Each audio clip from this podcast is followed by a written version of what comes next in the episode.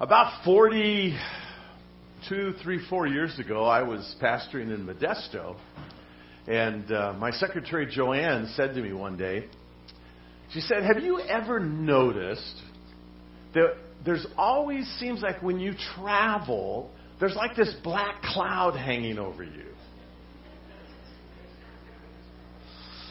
Well, some of you know I've spent the last two weeks in Africa. Well, I was supposed to spend the last two weeks in Africa, and you'll understand why I say that in, in just a moment. Um, but m- many of you, most of you knew that I was off to the Central African Republic uh, with Jim Hocking, the founder of Water for Good. His brother Tom pastors our church in Bellflower. Tom went along with me. Uh, my friend Richard Todd, who's pastored our church in Whittier for a number of years, uh, he went along, and then another guy named Bob uh, from Tom's church. And we just had an awesome, awesome time. But one of the things that, that I learned is you got to be careful what you preach about. Some of you remember when we started our series in James, the very first message. If you remember, count it all joy when you encounter various trials. And many people were reporting in the next two or three weeks about the trials that they were facing and experiencing. So God has kind of a way of, of putting that all together and making that work. But if you remember, and I doubt that you do, but three weeks ago, uh, I preached the message from James 5 before I left for Africa.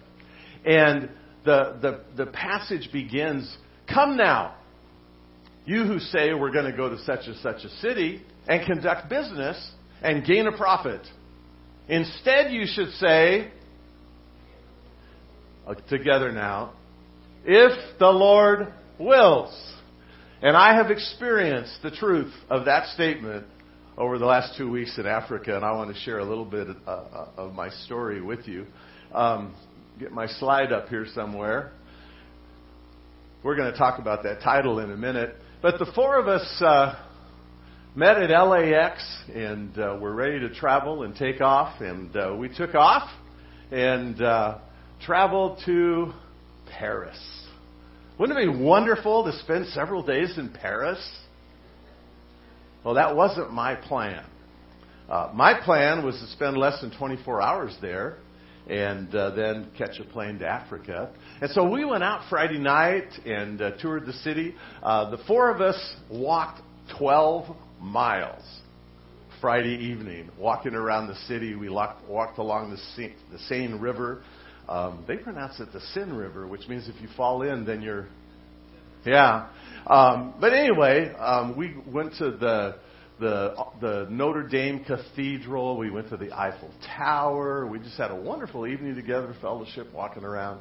And then uh, we were riding the subway train, and it, transitioning between two of the trains, um, a guy got my pocket and got my wallet and my passport. So I lost my driver's license, my one credit card I took, uh, my passport, uh, the, all the cash I was carrying, all gone.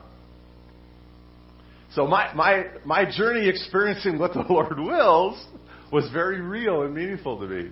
And uh, people commented along the way, you sure have a good attitude about all this. It's like, well, if the Lord wills, we're, we're in His will, right? And so, uh, without that passport, I had a little bit of a challenge. I couldn't get out of Paris. They wouldn't let me go on a plane. They had scanned my face and my passport when I arrived in Paris, so they had all that in their database. Um, I went to two police stations to file a police report. They told me if I did that, they would let me on the plane. And so we had to walk all the way to the far end of the airport that way to the police station they sent me to. Uh, we only do immigration, sir. You have to go to the police station uh, over that way. And uh, anyway, all of that showed up in the morning to catch the plane. Got my police report, got photocopy of my passport. Not good enough. So I wasn't going to Africa until I got a new passport. Well, it's Saturday morning in beautiful downtown France, and the embassy, U.S. embassy, doesn't open until Monday. And so now I'm stuck in Paris. Uh, one of our team members, Becky, uh, grew up in Mali, Africa, as a missionary kid and speaks French. And so she stayed with me to kind of get me through all the, the hurdles in, in Paris. And uh, it, it was uh, an adventure in so many ways. So Monday morning, we went to the embassy, and uh, my friends were all in Africa. And so we went to the embassy, got the passport, and uh, that took about three and a half hours, not a big deal. And I'm still in Paris, and it's Monday, and my plane doesn't leave until Tuesday. So where do you want to go, Roy? And I said, Well, isn't the Arc de Triomphe here? Isn't that where the uh, the uh, Tour de France finishes every year? Laps around the Arc de Triomphe? So I went to the Arc de Triomphe, and some of you saw my Facebook page with all those pictures, and I thought I had one here, but obviously I don't. And so 4:30 Tuesday morning, I'm the first one in line with Becky. Nobody's at the airport but us and the homeless. I think half the homeless in Paris live at the airport. And uh, we're ready to go, and uh, they finally accepted my new emergency passport, and uh, I was off to Africa, sort of. And uh, so we took off for beautiful downtown Bangui, Africa, Central African Republic. And uh, as we entered the airspace over Africa, announcement came on the airplane there's an electrical problem at the Bangui airport in Central African Republic. Uh, we're rerouting you to Yaoundé, Cameroon. So now I've already lost three days, and now I'm going to lose another day in Yaoundé, Cameroon. And so I was on the ground in the uh, airport and I thought, you know, my son has been here. When he was with the uh, with SEAL Team 8, they traveled twice to Cameroon to train the military. So my son knows all about Yaoundé. And so I, I was texting with him, telling him what happened. And my son texted back to me these words Dad, T I A. This is Africa. Roll with it. And I thought, where did that come from? That came from his two trips to Cameroon.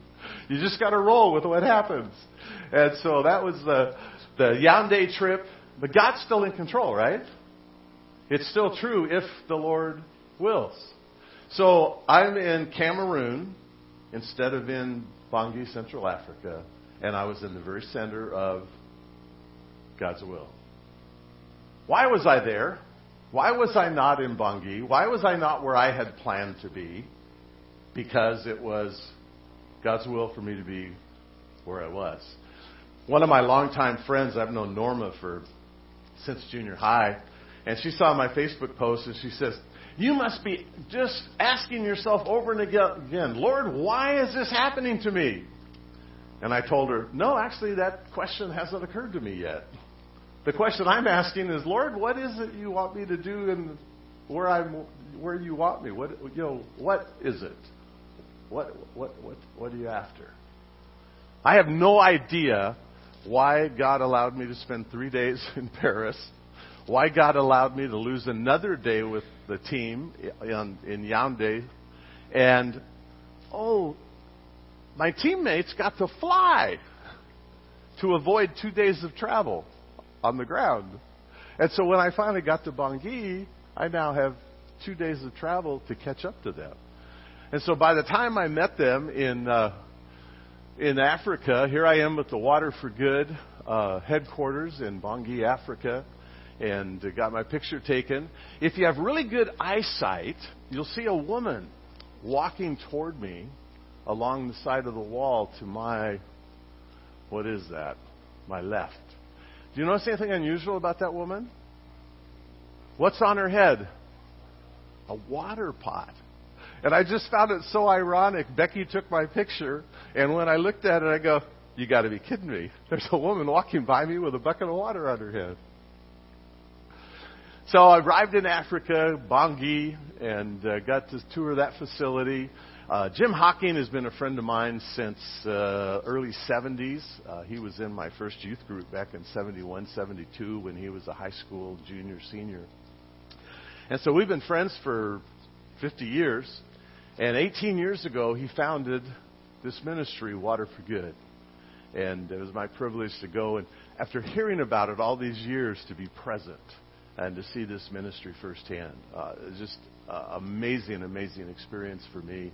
Um, probably the the highlight, if I were to say the biggest highlight of my trip, was we were traveling, leaving Bangui, headed to meet the team two days away, and I saw a well on the side of the road, and I said, Stop!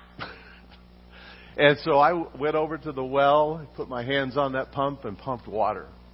And it was just a very emotional experience for me. I, literally, I cried. Um, to be in Africa, to be pumping water at a well that, um, at least in my mind, I've been a part of for 18 years. Uh, we've been supporters of Jim and this ministry for ever since it began. Uh, and of course, many of you, like me, have a history in the Grace Brethren Church that goes back decades. And so the, the, the, the whole experience of being in Africa and being in the cities whose names I've heard for 72 years uh, was just an, uh, an amazing, amazing experience. Sadly, my suitcase was still in Paris. And I had made a special trip that day before Becky and I left Paris. She and I went to the airport, checked in for our flight the following day, confirmed with the gal that they had my suitcase attached to my new ticket and it would be on the plane and she's banging away on her keyboard. Everything's set up, everything's arranged, everything's great. And I got to Bangui and no suitcase. So the planes only come into Bangui once or twice a week. And we had guys each time the plane came in went to the airport to check for my suitcase, and each time it wasn't there. And this morning in Africa was the the plane came in yesterday, and one of the men, we, I call him the fixer, uh, Roger fixes everything, and he went to the airport, no suitcase. So um, I'm still missing uh, everything that I'd packed, my Bible, uh, clothing, I learned a valuable lesson. You never pack your meds in your suitcase. No, they're safe and sound in Paris somewhere. So I'm still waiting for my suitcase to come, but uh, here I am. That's the good news, right? So pumping water was an exciting thrill for me. Uh, got to see firsthand. Yeah, Dave, you made it. Trying to back up here. Is this going to back up for me, Dave? I think it's going to back up. There we go. Um, the latest thing that we're doing with Water for Good is these solar tanks. And the, the hand pumps obviously require a lot of human effort, usually young girls who are pumping water either with a foot pedal or with the hand pump like you saw there. And uh, now we're creating these solar towers with these tanks with a big bladder of water at the top and able to distribute water out of that one tank to up to 5,000 people whereas typically that hand pump might serve a couple hundred, 250 people. And so God's just doing some amazing things. Central African Republic is the second poorest country in the world, and their level of water poverty is just super incredibly high. Uh, the problem of disease from bad water, the problem of uh, girls not being able to go to school because they're the ones fetching the water. Um, Water for Good has addressed those in so many exciting ways. Um, yeah. Anyway, this, so this here on the the side is an example of a tap stand where there's two spigots of water that are fed to by the by the water tank. That was cool. So people line up for a long time with all their buckets to get to get their water. Aren't you glad you could just go to the tap and yeah? Well, they line up. Um, one day I, I was there and people were lined up with, you know, typically they'll bring a half a dozen buckets uh, for water. And it was getting to be about 5, 5.30 and people still in line. And when the sun goes down, guess what? Pump stops. So, uh, anyway, that's part of the excitement. I finally made it and joined my team five days late. And uh, we had lunch in Berberati, the uh, maintenance headquarters for all the the wells that uh, Water for Good is is uh, maintaining. Um, one of our elders, who will remain unnamed, but everybody knows who it is, um, sent me this wonderful little meme. He loves to create memes, don't you, Dave? Um, and so you recognize the crew of the uh, the USS Enterprise, right? You know, space trek and all that fun stuff. And so Pat, Captain Picard says, "I heard it took Roy a week to get to the CAR." And number one says, yes, Roy's passport was stolen in Paris. To which Captain Picard says, well, he should have flown Air Enterprise nonstop. So that, that kind of made my day. I appreciate that. Um, we had the opportunity to join uh, a drill rig team in the process, uh, not of drilling for water. They were trying to clean out and blow out a well that was uh, clogged up and not delivering water. And uh, long story short, uh, they had an equipment failure, and it took two more days to fix the equipment failure, something that we could have fixed probably in just a couple hours here. Um, it's an amazing lesson in uh, patience being in Africa. Because as my son said, TIA, Dad, this is Africa. Roll with it. And so then we visited the uh, Radio Water for Good facility. Water for Good has a, a radio facility that uh, covers the entire country. And they do uh, news, they do weather, they do health and hygiene uh, lessons, and they do Bible lessons every day. And so part of our mission in going to Africa was we took all the pieces and parts and components of a, of a brand new FM radio station uh, Jim's been running shortwave, which misses all the local communities right around the radio station. And so we arrived with all the parts and pieces in about eight big boxes of a new FM radio station that uh, Jim's been installing uh, the last few days that'll cover that local area. Um, I just was excited to be there and to be a part of what they were doing. Um, there we go. So they installed a, a new tower, had to pour some concrete, install a new tower for the antenna, and come on, there we go. There's one of the Central Africans uh, broadcasting on the, the radio station. One of the things that's always been exciting to me in Jim's philosophy of ministry with Water for Good is that every single person on the ground in Africa has black skin. Every single person that is involved in caring for water, the radio station, are all Central Africans. Uh, he has a few Cameroonians that I met that have become a part of the team there, but there's not a single white face in all the ministry. He's totally entrusted that to the Central Africans, and uh, it's an amazing story. One of the things that I found fascinating in Africa was the kids in each of the villages that we visited just came out in droves and glommed onto us. You see the you can't well you can't really see Tom's in that picture on the far upper uh, left. He's got a black arm around his neck. Um, we, we just had a great time uh, sharing with children and being a part of what that was all about. And of course, you know I have an interest in bicycles, right? So this is a roadside uh, stand uh, selling bicycles. And uh, not too many bicycles in Africa. You'll know why in just a moment. Um, and most of the bicycles that exist are there to provide transportation, people riding to get to work. Uh, they don't use bicycles as toys typically, even though they do. Um, met this young boy here with his bicycle, wanted to get my picture. Uh, an older gentleman with a trike that uh, has a hand pedal, and uh, he was riding his his uh, his trike. Um, it was fun to to see that and, and experience all that. Come on, there we go. And these are the roads in Africa, which explains why bicycles. Um, we had drivers assigned to us the whole time I was there. And the reason we don't drive is because the roads are so bad, the traffic is so bad. I never saw, well, I won't say, I saw maybe three stop signs in my time in Africa. Not a single traffic light, a few roundabouts, no white lines in the streets. It's total chaos. And then you got to avoid all this kind of stuff. Um, yeah, we had very, very talented drivers that I was thankful for. Life in Central Africa, this was fascinating to me. Life is lived on the side of roads. You drive through a village, you drive through a, a, a more formal city, and everything is out on the side of the road. You need something to eat, you're looking to buy something, it's all on the side of the road. The people use their houses to sleep. Everything else happens outdoors cooking, eating. Uh, and what, what just impressed me was what a great sense of community that they had because they all live outdoors together.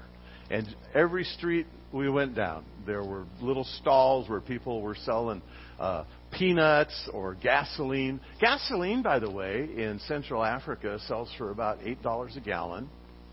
And the majority of vehicles in Central Africa are little uh, motorcycles, little 125 motorcycles, and they sell gasoline at these little roadside stalls in water bottles. By the hundreds and thousands. Uh, being in Africa was an eye opening experience to appreciate what the, the people share together um, in community and being together. And sometimes it goes on all night. If you try to sleep, you're in trouble. Um, one of the things that I found kind of fascinating was the chief's homes. The way you identify who the chief was in the villages was by the pole out in front of their house. And so you see, you can't see the pole in this picture over here. There's one there. Can you see the little skinny pole, a little bit of flag on top? Um, this one here is a big, thick pole. Sometimes those um, poles have flags on them. Sometimes they have little signs on them. But if you want to know where the chief lives, you look for the pole. And so uh, I was reminded that our chief has a pole. And uh, so I don't know if we need a more colorful flag for that pole or, or what we want to do. But uh, being in Central Africa was uh, just an amazing, amazing experience. Um, some of the highlights I showed you pumping water, that was probably the most significant moment for me in the whole time I was there. Um, seeing what they're doing and building these new tank systems. I think I visited a half a dozen that are in process of being developed.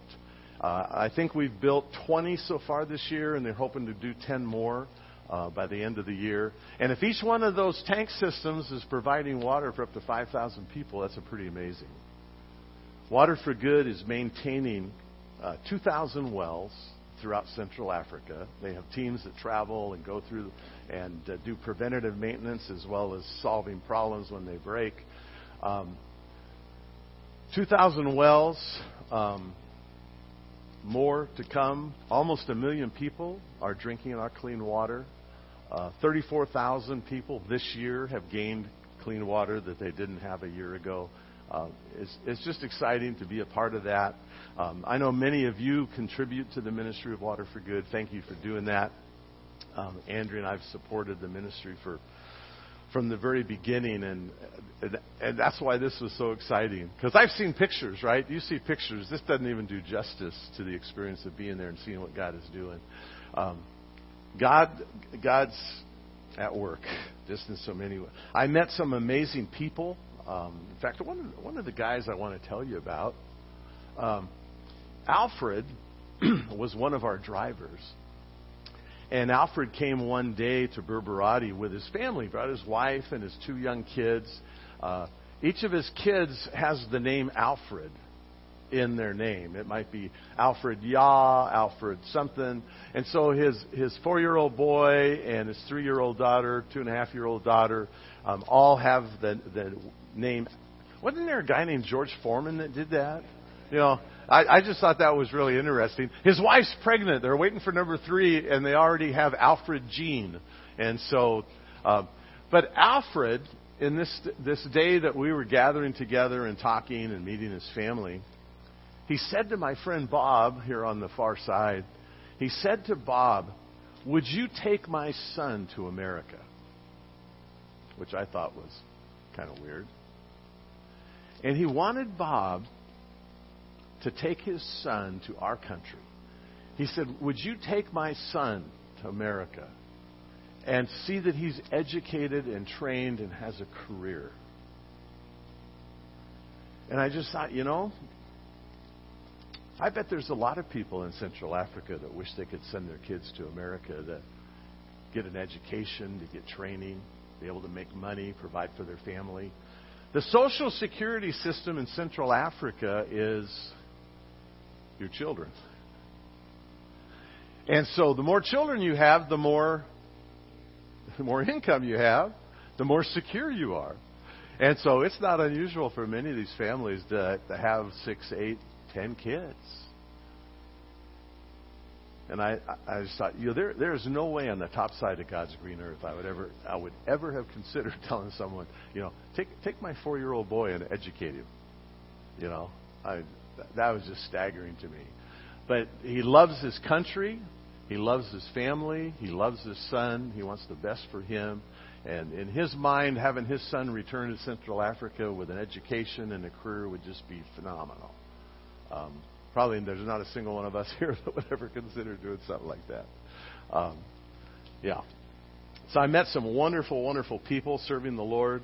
Um, I was able to visit some key places that I've heard about all my life. Um, some of you are familiar with the medical ministry in Africa called Three Strands. Um, Sandy's cousin, Mike Taylor, is a key part of that. I don't know if he's the founder, but he was one of the key, been the key players. Uh, I was able to visit their facility. What an amazing ministry God has entrusted to them in medical care. Uh, where they're providing care for people, sharing the gospel with patients as they come, it, it is just amazing. I was able to visit the high school that our missionaries established decades ago in Central Africa in the city of Yaloké.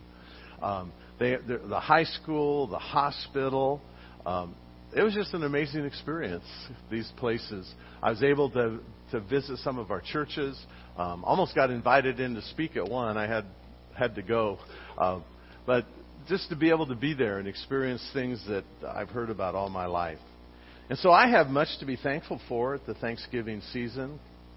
Um, grateful for your prayers and support and encouragement. Um, got lots of interesting text messages and emails while I was gone, so thank you.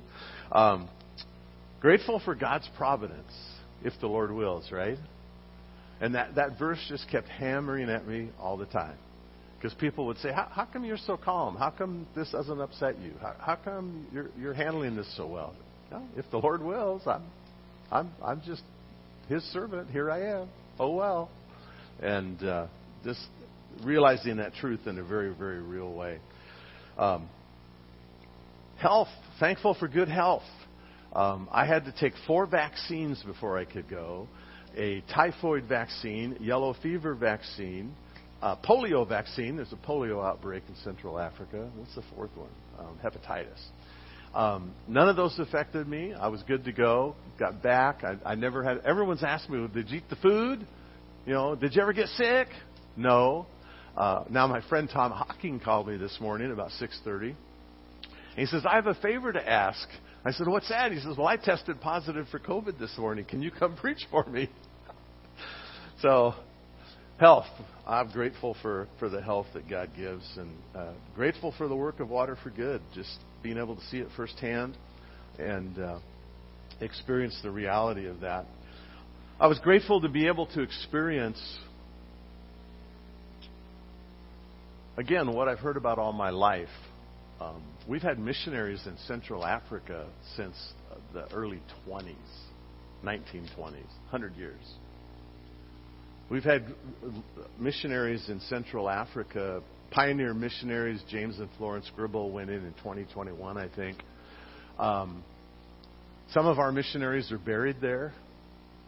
Uh, it was just amazing to be in those places. Uh, we spent a little bit of time in Carnot, which is a key key place in the early days of our missionaries there. Uh, there was a time when we had several dozen uh, Western missionaries from the U.S. and Europe active in Central Africa. Today, there are no longer any Western missionaries in Central Africa. Not a single, well, Grace Brother from our fellowship of churches. It's all being run, directed, and led by Central Africans. 3,500 churches, about 800,000 people. Uh, what God has done in 100 years in Central Africa uh, is just amazing to me. And so I'm thankful also this morning for the truth that you and I experience and appreciate and value. Uh, I might need your help here, David. There we go. Um, went too far. I don't know if you've ever spent an extended period of time thinking about the simple verse, John 3:16. But the same message of that verse that has touched and impacted impacted our lives in this country has touched and impacted the lives of hundreds of thousands of Central Africans. And so I found myself without computer and pen and paper, it's like being back in the 1970s again. It was actually kind of fun. Sitting for hours on airplanes and uh, sitting for hours in Paris, and found myself reflecting and, and meditating on John 3:16.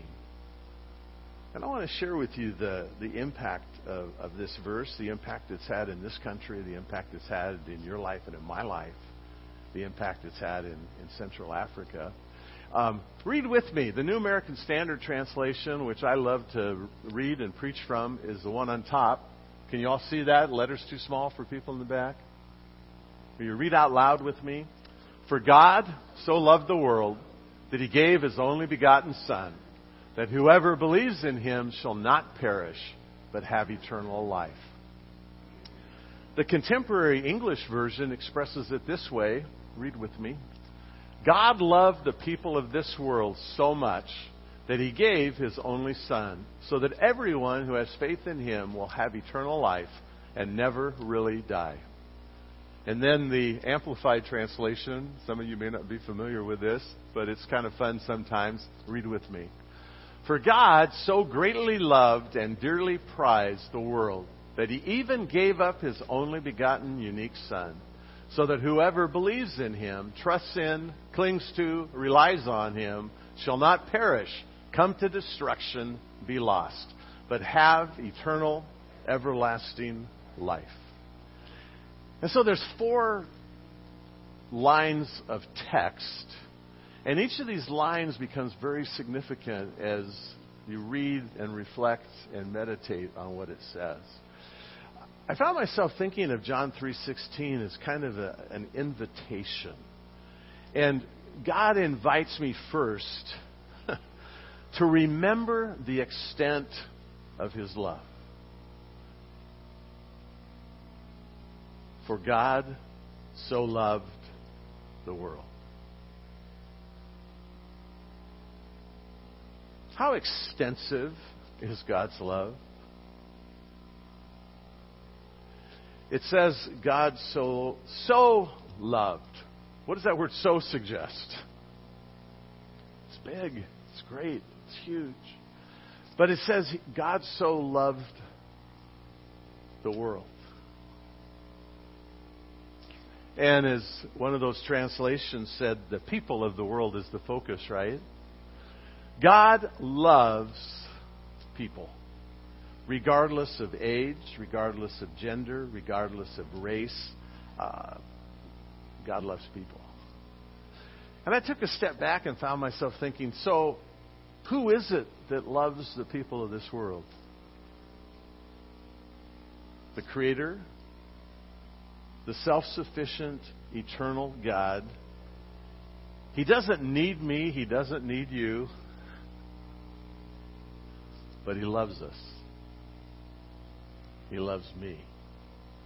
And often, as I, when I'm meditating on Scripture, often I like to personalize it with my name.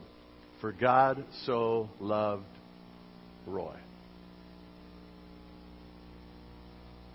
God's love is extensive. Maybe you've seen the picture of Jesus on the cross, arms extended, that says, you know, how much does God love you? He loves you this much. And so I'm grateful that the love of God has extended beyond these shores into Central Africa.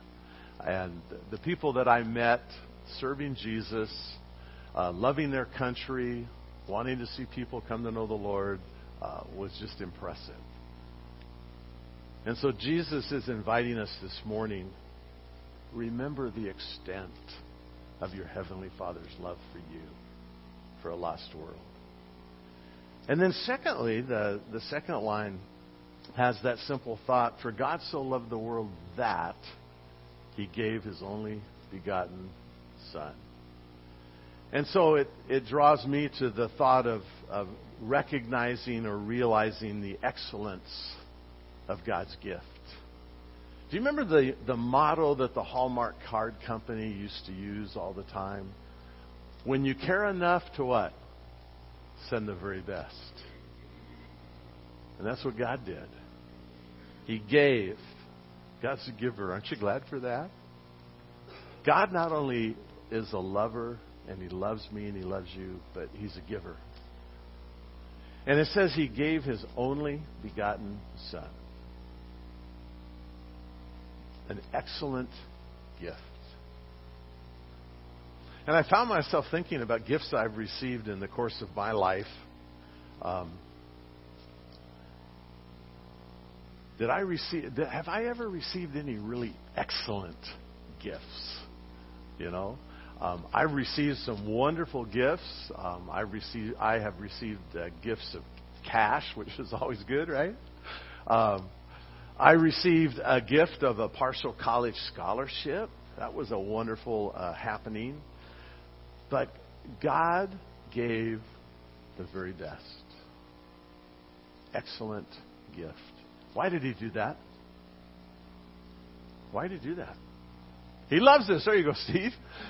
God so loved the world that the result of God's great love is he gave his only begotten Son.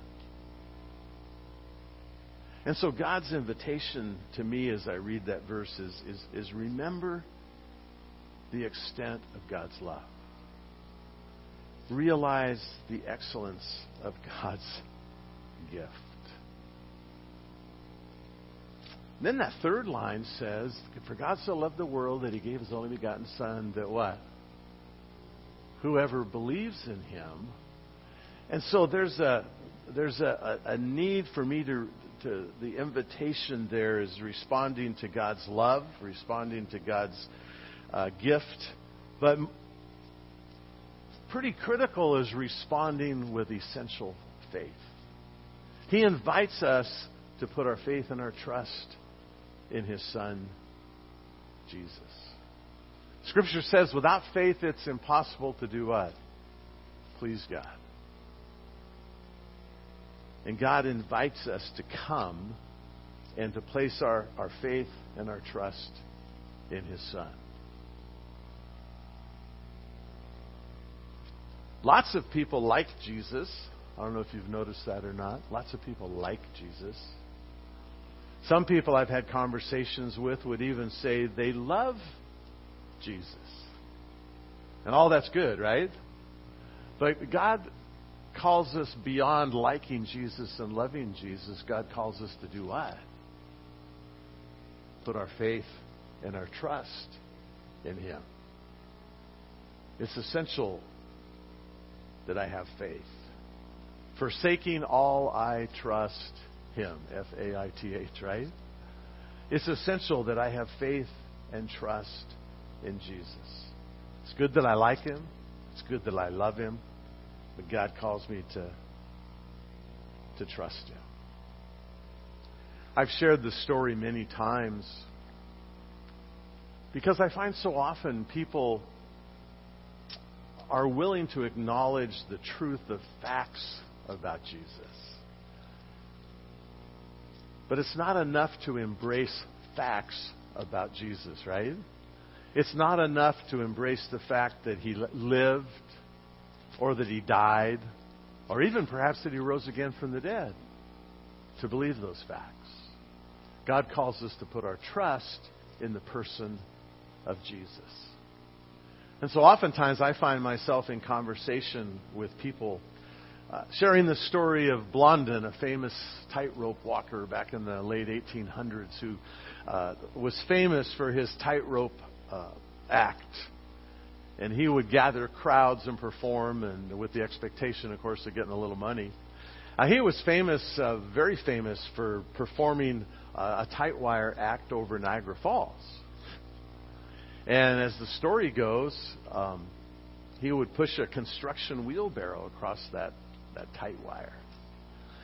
And uh, then he would put a 200 pound pig in the wheelbarrow and he'd push that across the tight wire. And as he accomplished that task, he would ask the audience, How many of you people here believe that I, the great Blondin, could take this wheelbarrow with a 200 pound man inside and push it across this wire. And people would respond, You can do it, Blondin. You're the best. You're the greatest. And then Blondin would ask this question Which of you will be my first volunteer? Yeah, silence, exactly. To which Blondin respond, You people believe me, but you don't trust me. And there's a big difference between believing, trusting, big difference. And so Jesus invites us, if you will, to get in his wheelbarrow, to put our trust and our faith in him and his death on the cross, his payment for sin. For God so loved the world, I need to remember the extent of God's love. He gave his only begotten Son. I need to, I need to, to, to recognize the excellence of his gift that whosoever believes, I need to respond with essential faith. And then, don't you love the last line? Shall not perish, but have everlasting life. I, I need to, to receive that, that gift, that eternal life. By the way, eternal life, so many people think of eternal life, and we sang that last awesome song about heaven. That's one component of eternal life is life forever, right? But Jesus also promised abundant life now. So eternal life is not simply a quantity of life, it's a quality of life. That you and I are living out every single day the reality of being a child of God and experiencing eternal life in the quality of life that we live. What Jesus called an abundant life. And so I found myself reflecting on these thoughts as I was in Africa, preparing to go to Africa, realizing the, the impact of the gospel in Central Africa. It's one of the most highly evangelized countries in all of Africa. Um, definitely one of the most in sub Sahara Africa. And it's been the impact of the gospel message that God so loves the world that he gave his only begotten Son, that whoever believes in him might not perish but have everlasting life. And so, as I think about the Thanksgiving season, I think about things that I'm thankful for, think about things that I'm thankful for that I experienced on my trip.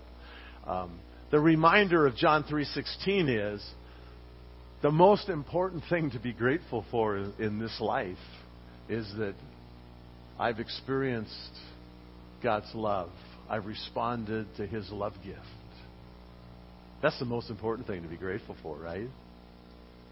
And so, are you grateful this morning for God's love gift? And if you were a half an hour ago asked to list the things you're grateful for, would that have been on the list? It ought to be on the top of the list, right? I mean, I'm grateful for the measure of health that God gives me. I'm grateful for the family I have. I'm grateful to be a part of this great family. But way down the list after being grateful for Jesus' death on the cross and God's love. So I don't know if you're in the habit of making lists this time of year of what you're grateful for, but I, I recommend that be at the top of your list this morning. I'm grateful. Because if God did not so love me, if God had not given his only begotten Son, and had I not put my trust in him, I would be on the road to destruction rather than on the road to heaven that we just sung about, right? So I'm grateful for those things and encourage you along those lines as well. We want to prepare our hearts at this time to share communion together.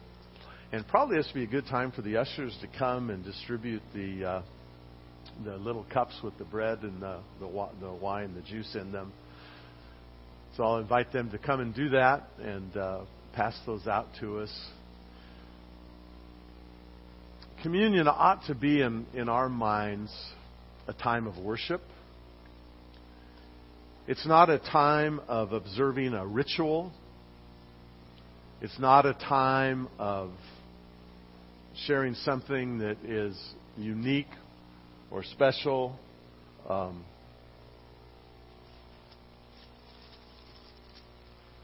So you'll want to get one of these, and we've put it in a, a plastic bag so that when you were finished, you can return it to the plastic bag and.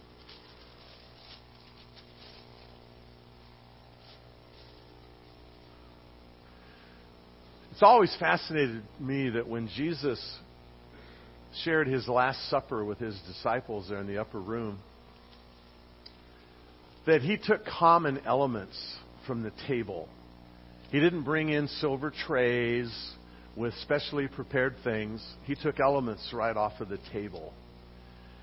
And the table that they were gathered around was a, a time of remembrance, a time of reflection, a time of celebration.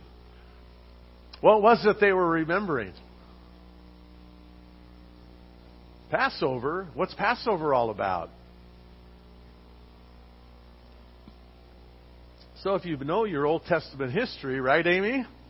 What you just said, Passover. The, the children of Israel were 400 years in slavery in Egypt. 400 years. And when God called Moses to come and take my people home, take them to the promised land, you remember the story of the ten plagues? You remember the story of that last Passover meal where the tenth plague was going to be the, the death of the oldest, the oldest son in each family in Egypt. And so God instructed Moses, and through Moses, the rest of the Hebrew nation, to, to sacrifice a lamb, put the blood on the doorposts and over the top of the door, and then they were to, to eat that lamb, the Passover lamb. And so as Jesus and his disciples are sharing this Last Supper, they're looking back. They're looking back and remembering. They're looking back and celebrating God's deliverance. They're looking back and remembering everything that God accomplished for them. That's why they're having that meal. They're celebrating that meal together. And Jesus takes off of the table, like I said, just normal, ordinary, common things that were a part of that meal unleavened bread and wine. There's nothing special about that bread. There was nothing special about that wine, but it represented for them rescue, salvation, deliverance from Egypt. And so when Jesus did that, he gave new meaning to those symbols. When he told them to, to take and eat, that the, the bread was a, a symbol of his body that was to be broken for them. And inside, if you've got, you've got to have manual dexterity here, there's a little piece of clear plastic on the top that you peel back, and under there you'll find the, the wafer, the bread. And so Jesus said about this bread that he removed from the table, now he's looking forward. They're not looking, Jesus isn't looking to the past, to the Exodus. He's now looking forward. Looking forward to the cross. And he talks to them about this bread, this, this symbol of his body that's going to be broken for him. And so, as you take the bread, as we take the bread together, pause and, and give thanks. Before you do that, let me back up a step. In 1 Corinthians chapter 11, Paul gives a, an admonition to the Corinthian church that had all kinds of problems. A lot of egos in the mix, a lot of divisions and struggles in that church. And he instructed them about the fact that they, they weren't participating in communion the right way. And he talked to them about the fact that we shouldn't take communion in an unworthy manner. The issue isn't are you worthy or not because I'm not worthy and you're not either, right? The issue is the manner in which we take it. Do we give proper attention? Do we give proper priority? Do we give proper understanding? And even a part of that might be an opportunity, a time of uh, kind of personal reflection. Communion has always had for me the opportunity to, to reflect, um, to talk to the Lord a little bit, and I'm going to give you a moment to do that. But to talk to the Lord. So, how, how, how are we doing, Lord? Are we together? Is there anything in my life that's displeasing to you? Is there anything in my life that I need to take another look at? I need to change. I need to confess. I think there's a validity before we take communion to just taking a moment and allowing the opportunity to reflect and remember and have, have a conversation with the Lord kind of like that. Will you do that? Let's just quietly take that moment.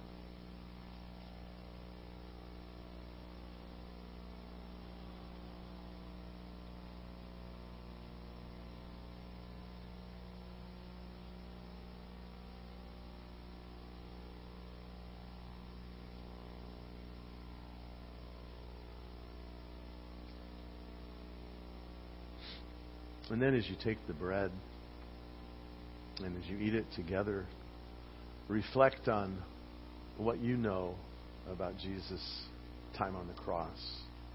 Nails through his hands and feet, spear through his side. Even before that, his body beaten almost beyond recognition. Take the bread and reflect for a moment on what it cost Jesus to go to the cross for you.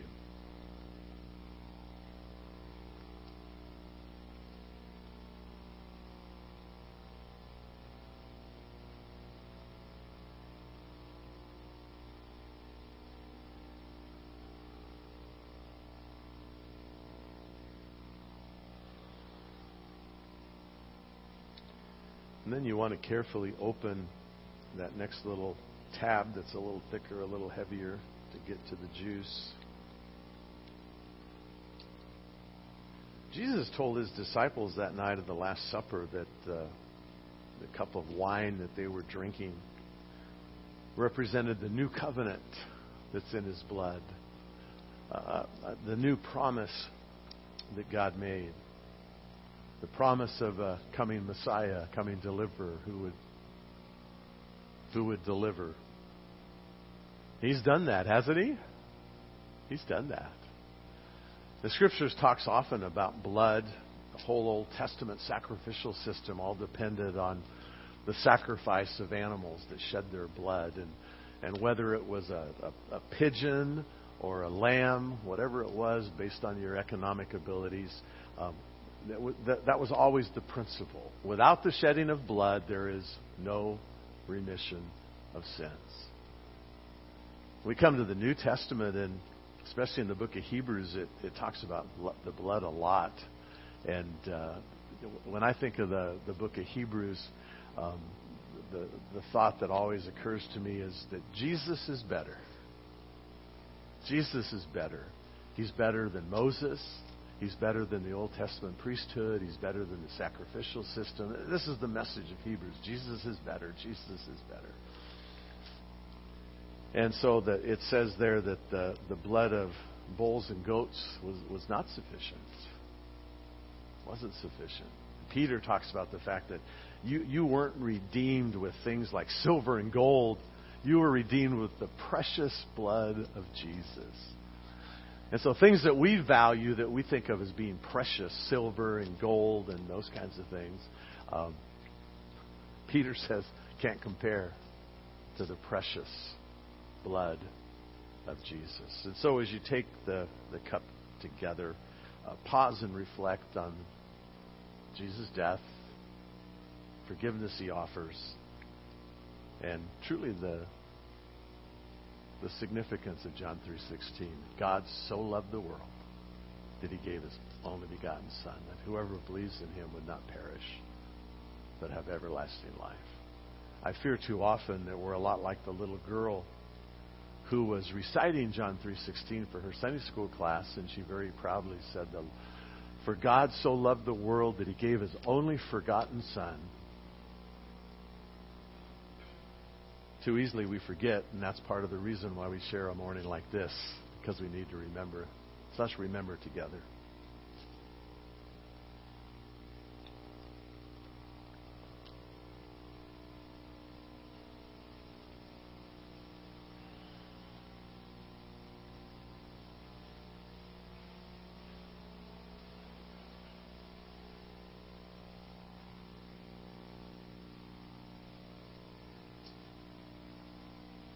Lord Jesus, we are grateful this morning for your invitation. Your invitation for us to remember the extent of our Heavenly Father's love. For us to, to recognize afresh the excellence of the gift that He's given. And that we would respond with uh, essential faith and trust. And Lord, I pray this morning that if there's anyone here who has never come to know Jesus in a very real and very personal way, they've never come to Jesus seeking forgiveness for sin, that you would draw that one to yourself this morning. That your Holy Spirit would speak into that heart and draw that one to know the Savior. So we're grateful for those reminders. We're grateful for the invitation to receive eternal life. And so as we share the bread and, and this cup together, we, we celebrate with gratitude, with thankfulness, that you've loved us with an everlasting love. That nothing can separate us from the love of God. Height, depth, things created, things present, things to come, principalities, powers. There's nothing that can separate us from your love. And so we celebrate together this morning your great love. Help us to not forget. Help us to remember. And we ask all these things in the name of King Jesus, our Savior. Amen.